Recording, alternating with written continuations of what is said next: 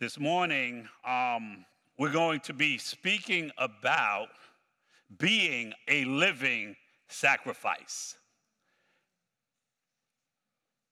I've um, worked in New York City for my whole career as a union plumber, and I've worked on a great many projects high rises and schools and hospitals and bridges and sewage treatment plants and power plants and, and many different things.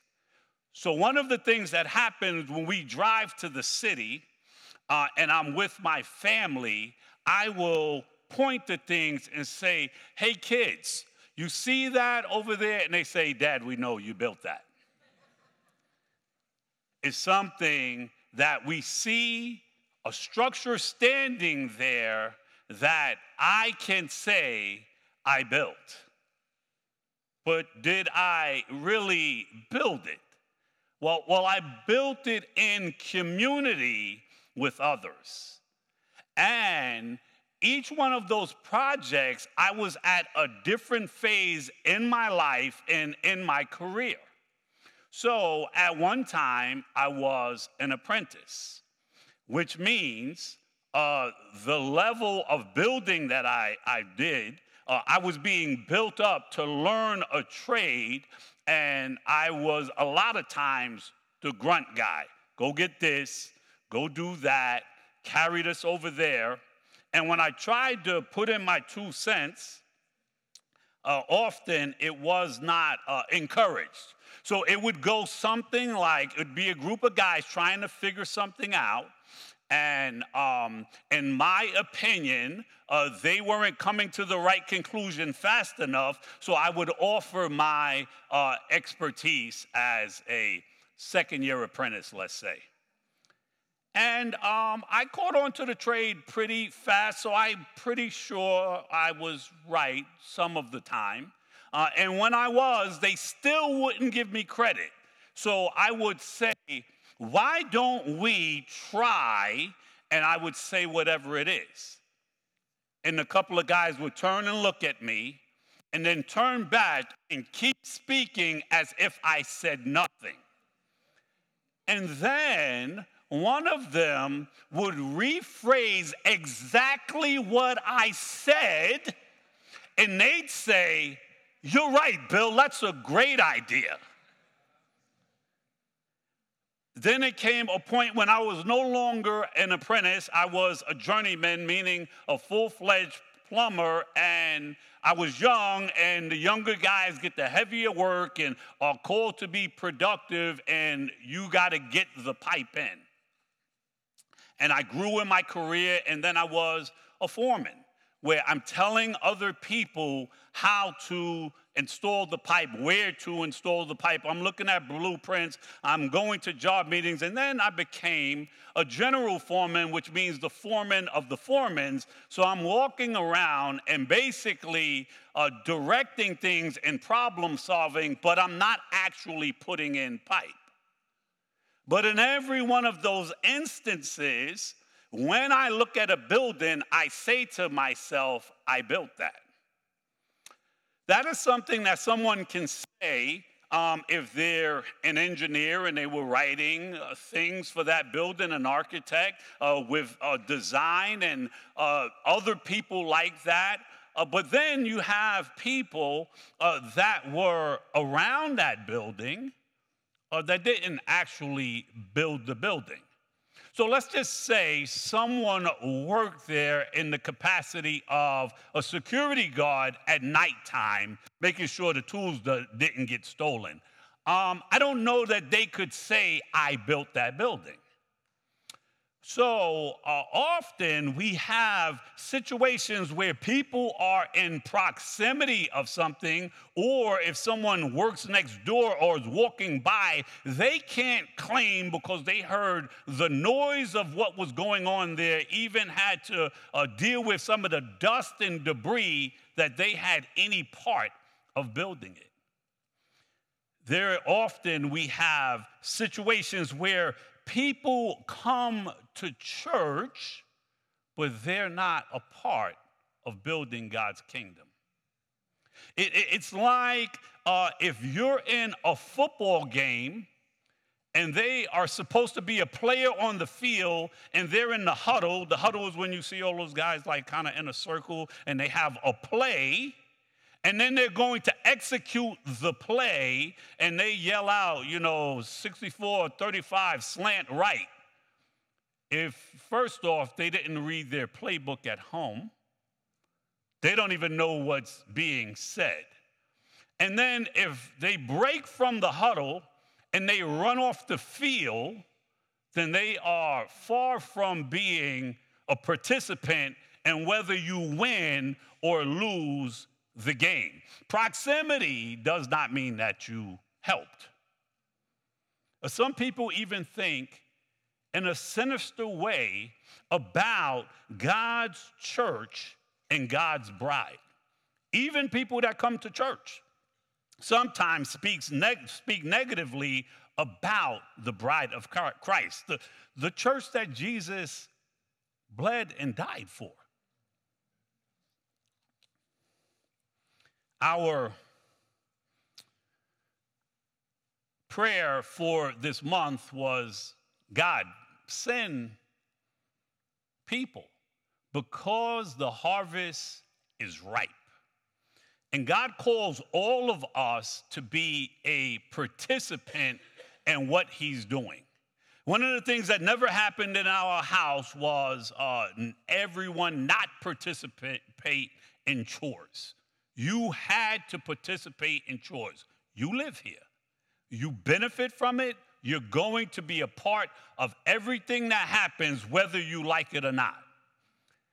And hopefully, what happens is you may start out doing something begrudgingly, but you should, as you mature, come to the place where you recognize I am part of this.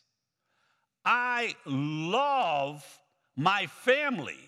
There is a benefit to me being in this family, and I am not only to take, but also to give we see that Jesus called 12 to walk with him in his earthly ministry. And in a sense, they were going through an apprenticeship. They, they got to know who Jesus was, they, they watched him, and then they were empowered to go and imitate him.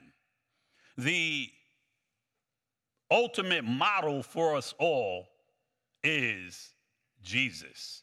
And he calls us to be disciple makers. He calls us to invest in others. He when he saw his people, he said, "They are sheep without a shepherd." We are called to see past ourselves. And we are called to action now. Jesus called some and they came and others had excuses. One saying, Let me first go and bury my father, right? There is a time that we are to just walk out what God has called us to walk out when He calls. Our text this morning is Romans chapter 12, starting at verse 1. If you don't mind, please stand for the reading of God's word. Romans 12, 1, reading out of the CSB, reads this way Therefore, brothers and sisters, in view of the mercies of God, I urge you to present your bodies as a living sacrifice, holy and pleasing to God. This is your true worship. Do not be conformed to this age, but be transformed by the renewing of your mind, so that discern what is the good, pleasing, and perfect will of God. That's our desire, Lord. We've read that text many times, Lord. As we dissect it, we pray, Lord, that you would challenge each one of us that we would look introspectively and determine Am I pleasing to you with the sacrifice that I bring? What have you called me to, Lord?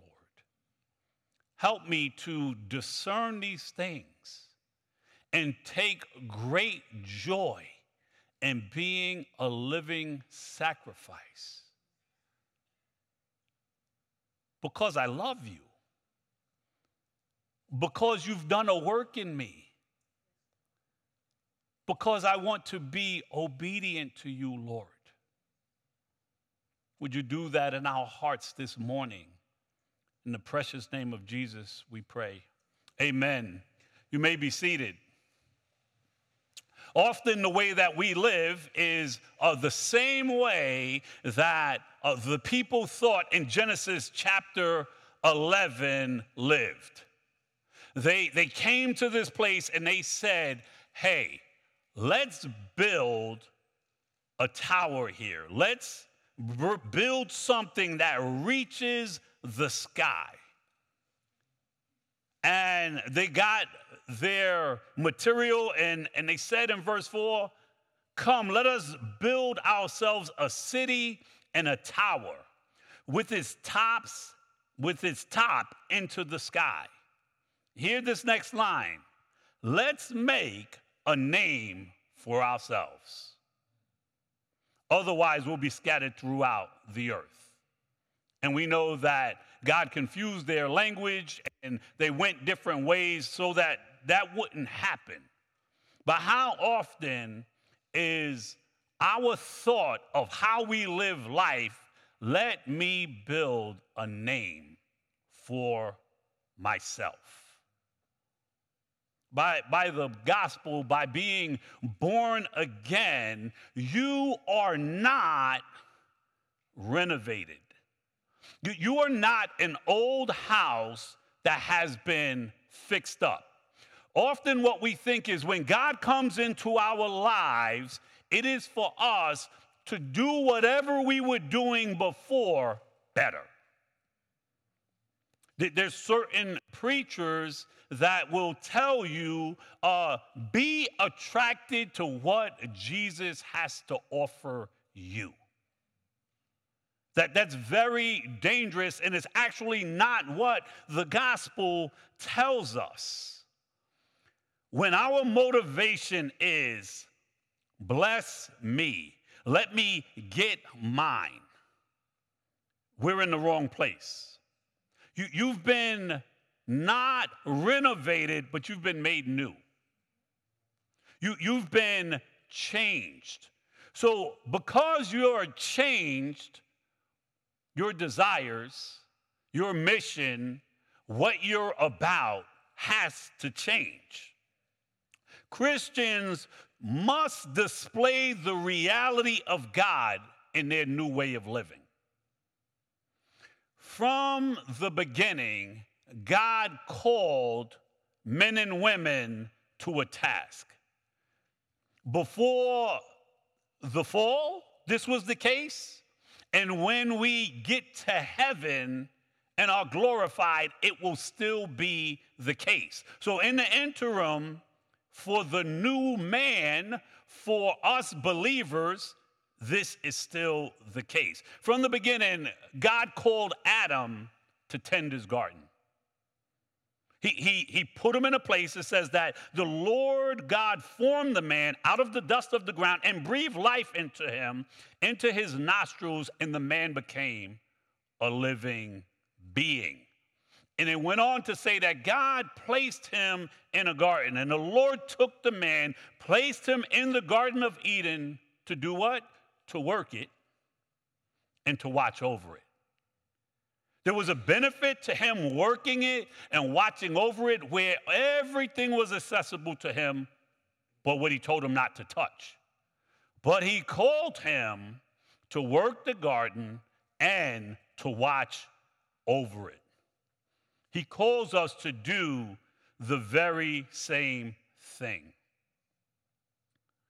When when Peter was restored, What did Jesus tell him?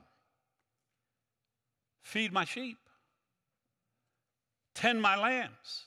When Jesus was leaving, he gave one final word to his disciples the Great Commission. All authority has been given to me in heaven and earth. Go therefore and make disciples of all nations, baptizing them in the name of the Father, the Son, and the Holy Spirit. Teach them to observe my the commands I have given you. And behold, I'm with you always, even to the end of this age. Even when we get to heaven, we're going to work. So, yes, there'll be rest for our labors, from our labors. But we will be there to serve the Lord. Take out of your mind, because it's not in the Bible that you're going to have your personal cloud and you're going to get a harp and all of a sudden you're going to know how to play it and and that's going to be your job. No god has things for us to do. Matter of fact jesus said um, I'm, I'm leaving. I'm going to prepare a place for you I'm, I'm going to i'm going to work. When the disciples challenged when the pharisees challenged jesus he said my father works up until this day. He, he's not working jesus not working for you to come and kick your feet up. No, he has things for us to do, but it's very different than what we do now. Often we look at work as drudgery, right? We may have a job that we don't like, and everything that we do is distorted because we're dealing with sinful people, bosses we may or may not like we're dealing with circumstances that are hard. All of that stuff is real. But when we get to glory, it's not going to be that way.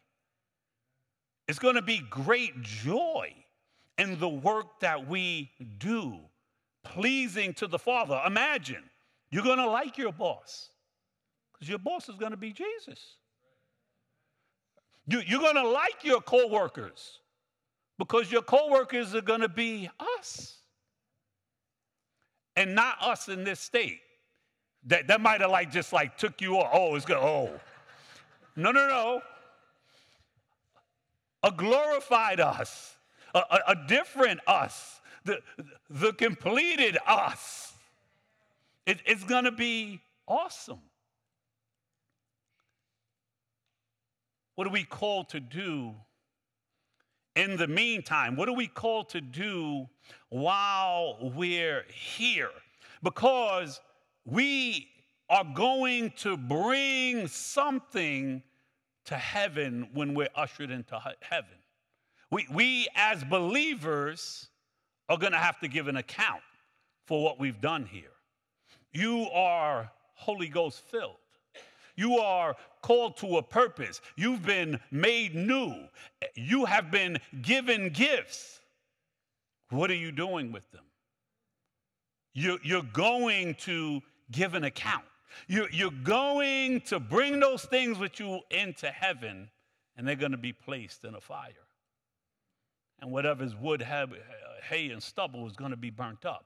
And whatever comes out the gold and silver, those things that you've done for the kingdom. That's the only thing that's going to last. We, we, we are not saved because of our works. We are saved unto good works. It, it, looks like something living the new life, having a new motivation. We, we get sidetracked and, and we start to do things that are here and treat those things as if this is how God has blessed me. We, we have to work. I've worked again on these buildings in third, for 35 years. Me putting in a piece of pipe straight and fast and making God, making the boss money there, that's fine. That's good. That kept my job. That kept money in my pocket, kept my wife off my back where we could feed our families. But there had better be stories in every one of those buildings that you can't see from the outside structures. I, I had relationships with people while we're in these spaces, just like you in school and at work. That's where those things of gold and silver come to pass. Who did you pray with there? Who'd you lead to the Lord? Who'd you give a Bible to? It's, it's those things that matter in the spaces that you're in. Because these are the things that we are called to. My favorite Christmas uh, uh, song is Little Drummer Boy. It's not the most theological. It's, it's not so glorifying to God of Emmanuel has come. But, but what it says is, I have no gift to bring that's fit for a king. What do I have? But what I have, I offer it to you. It's yours. In this uh, text, in the book of Romans is one of the most theological books in the Bible. And it starts to lay out why man will not be excused from his condition. And it works theologically through all of these different subjects. You would have to dig deep to know these things, but it starts from Man has no excuse. And man left to himself, this is what he does. But God intervened, and this is what he provided, all the way up to the point of the chapter before, chapter 12, is a partial blindness on the Jews for the sake of the Gentiles and God drawing them in. And then that connecting phase, that f- phrase that changes everything and starts to get real practical is, is therefore. Because of everything that was previously said, because of this established connection, foregoing what we're going to do next is these things. Everything is, everything that's theological, for one, is practical. So you might think, like, I need practical application. No, everything thing theological is practical, and everything practical is theological. It, it, has spiritual connotations to it all. And what you do comes from how you think about God. So, so know that. That. That's why you can be judged by those things because it puts on display what you really believe. It says, therefore, because of all that was spoken of brothers and sisters, in view of the mercies of God. Let's just stop there for a minute. Where this says mercies, it doesn't mean many mercies. What, what is actually speaking about is because of the great mercy of God. It's used in a plural form to really signify how big God's mercies are. So, so in Zambia, to give you an example, uh, someone like we do here, you may call someone boss, right? You meet someone, hey, how you doing, boss? Um, if they wanted to call you a great boss, they would call you bosses. So, in, in the same way, a, a bosses mean, hey, bosses, meaning you are a boss of the boss, a great boss. This is great mercies in the same way in that original language. Because of God's great mercy, in view of that, in light of everything that has been said, brother and sister, in view of God's great mercies, My dexterity is, going. Caleb's ministry. I urge you.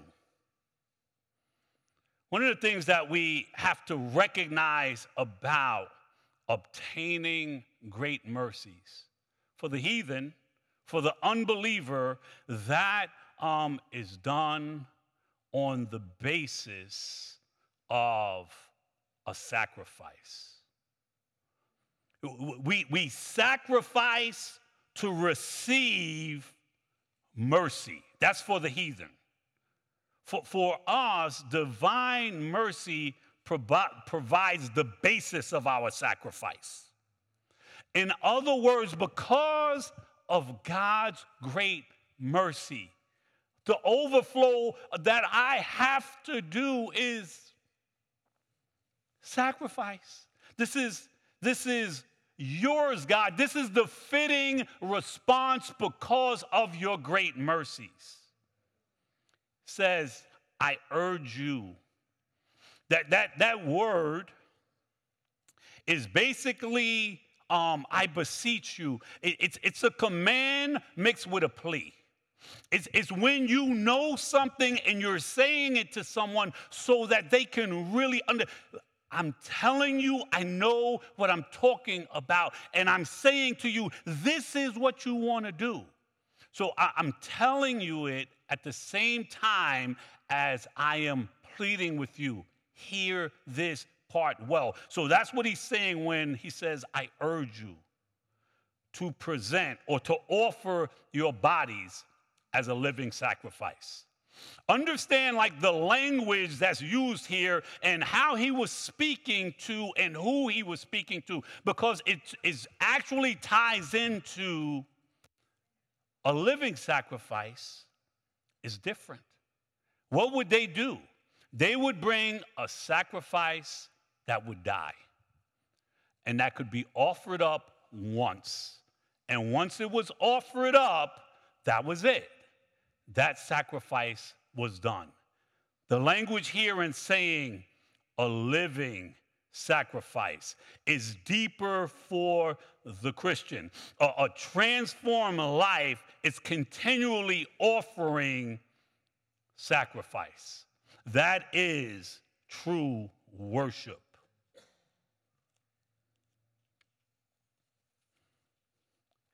Even here, when it says offer up your body as a sacrifice. It is your body that is used to serve in a sacrifice. It's talking really about your whole being. Often, people come to church, they hear the word, they're in the huddle, and they believe their worship and their sacrifice is them raising their hands, them taking the time to come and God, this is what I offer you. No. No. This is where you come to grow, to be corrected, to be in community, to be encouraged, to be filled, to then go out and be a living sacrifice.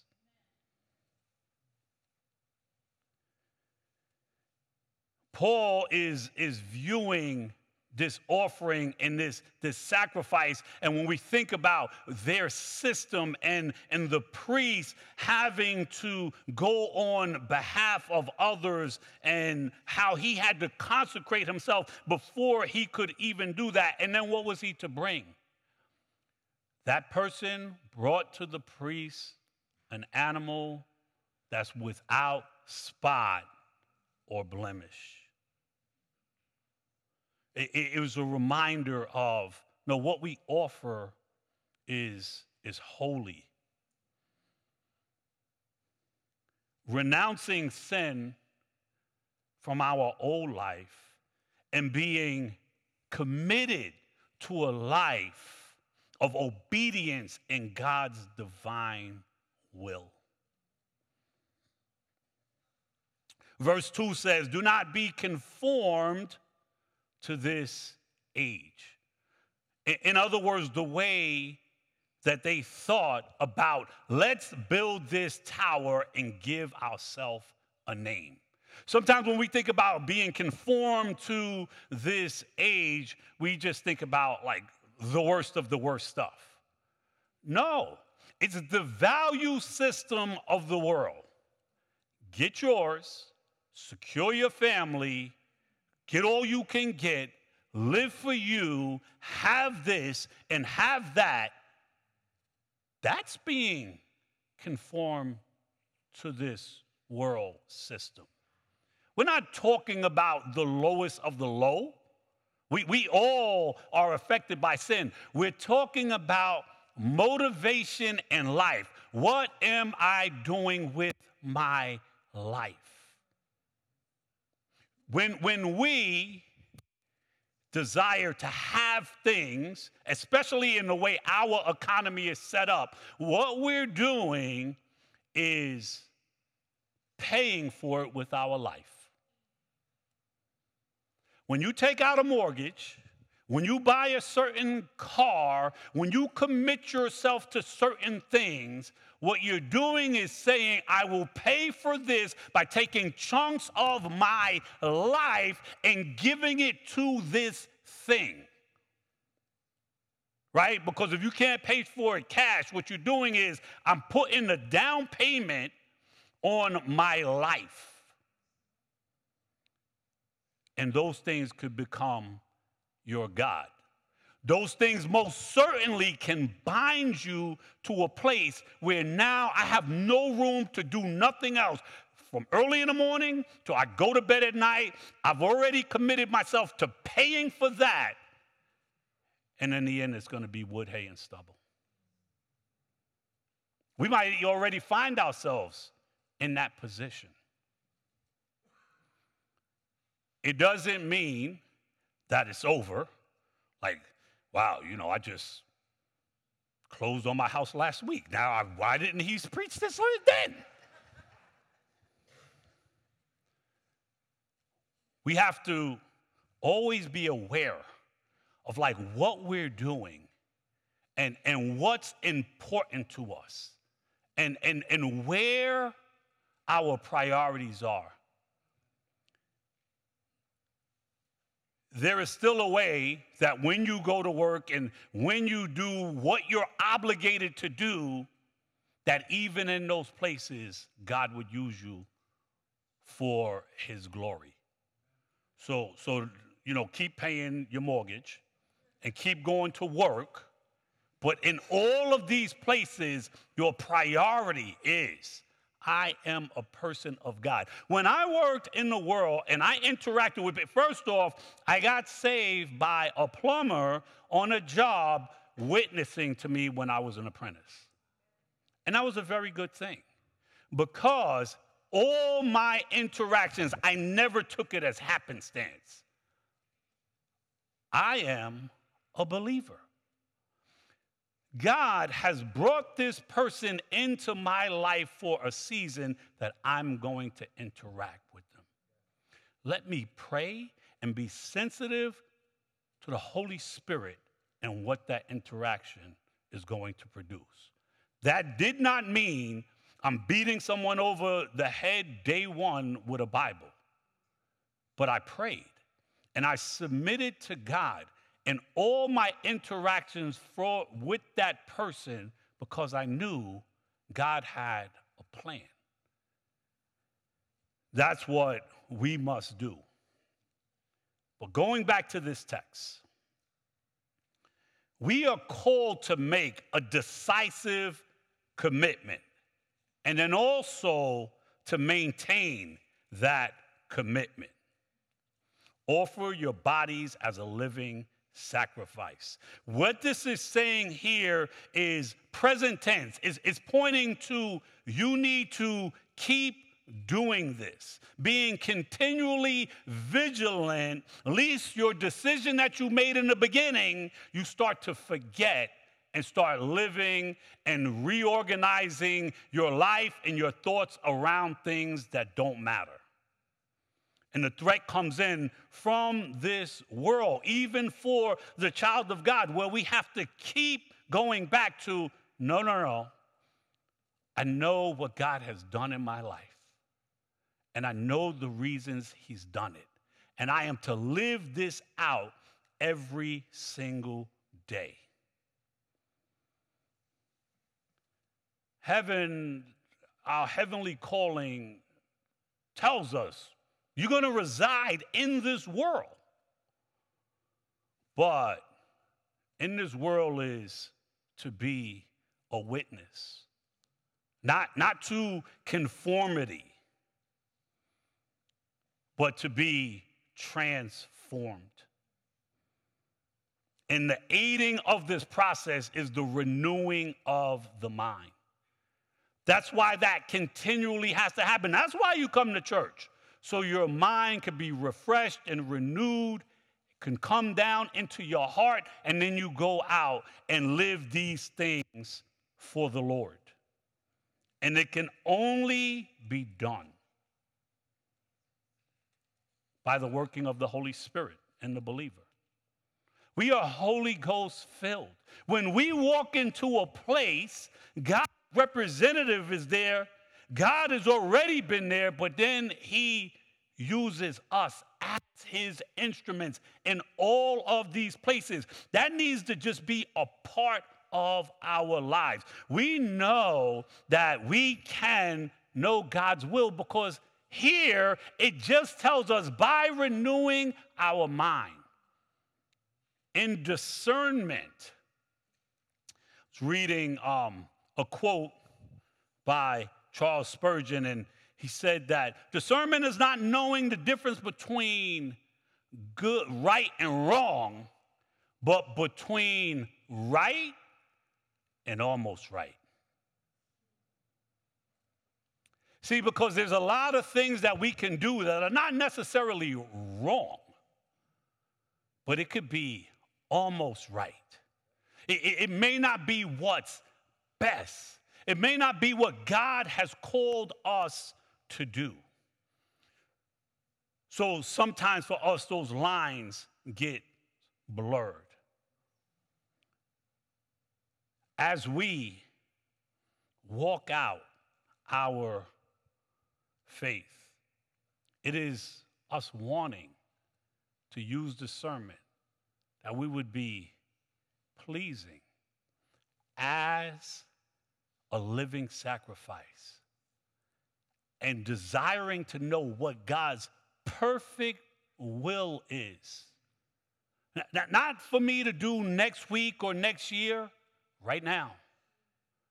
In this conversation, in this interaction with this person that He just placed me around, the way I walk out my daily walk.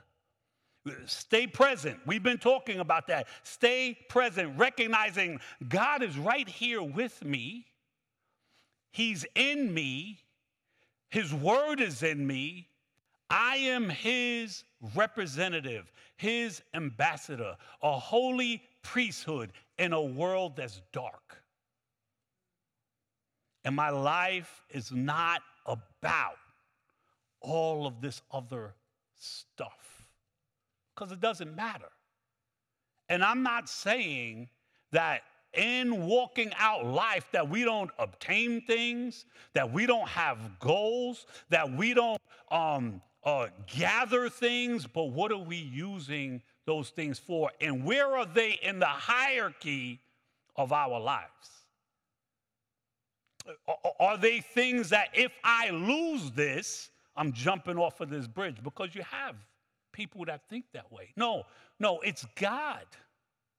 It's God. It's God. Often, um, my wife will say things to me like, if it's me and you under a bridge, I'm happy. Now, that hasn't been put to the test. It's a nice gesture. I actually believe it because of our closeness. But I know this God, if it's me and you under a bridge, if I lose everything, if I lose my health, if I lose my family, if I lose my way, it's me and you. It's me and you, God. There is nothing else that's going to satisfy. There's nothing else worth, worth living for. What is this about? I'm about to join the Caleb's ministry. Life goes by quick. I can't believe that. Worship team, come on up. I'm, I'm, I'm, I'm telling you that it happens fast. And when we have all these other things baked into our minds and allow them to eclipse who we are and what we've been called to do, it's a problem. The good thing is, God is one who's always correcting our course. We need course corrections like all the time. We need to be reminded and brought back to no, no, no, no. This is primary. This is my life. This is what I was created for. I've been created to enjoy and glorify God. And nothing else is going to satisfy. Nothing. It's this. And I want to be a living sacrifice. Our um, acceptable sacrifice, the real acceptable sacrifice, is Jesus Christ. John said, Behold, the Lamb of God. People were bringing their best lamb to the altar to present to God, one without spot or blemish. And God gave us the lamb, God's best, his son, without spot or blemish. Isaiah 53, starting at verse 5, says, But he was pierced because of our rebellion, crushed because of our iniquities. Punishment for our peace was on him, and we are healed by his wounds.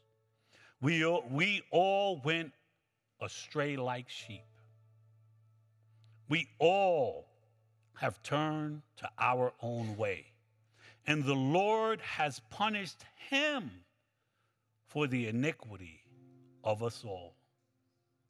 He was oppressed and afflicted, yet he did not open his mouth. Like a lamb led to the slaughter, and like sheep, a, a sheep silent before the shears, he did not open his mouth.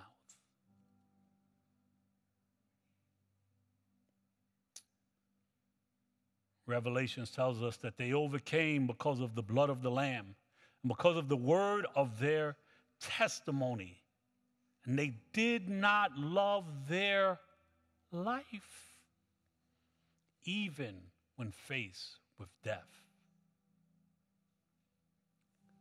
Loving our lives is not only when we're faced with death, but as we live day by day I'm dying to myself, Lord, because I'm living for you. That, that, that's not loving your life.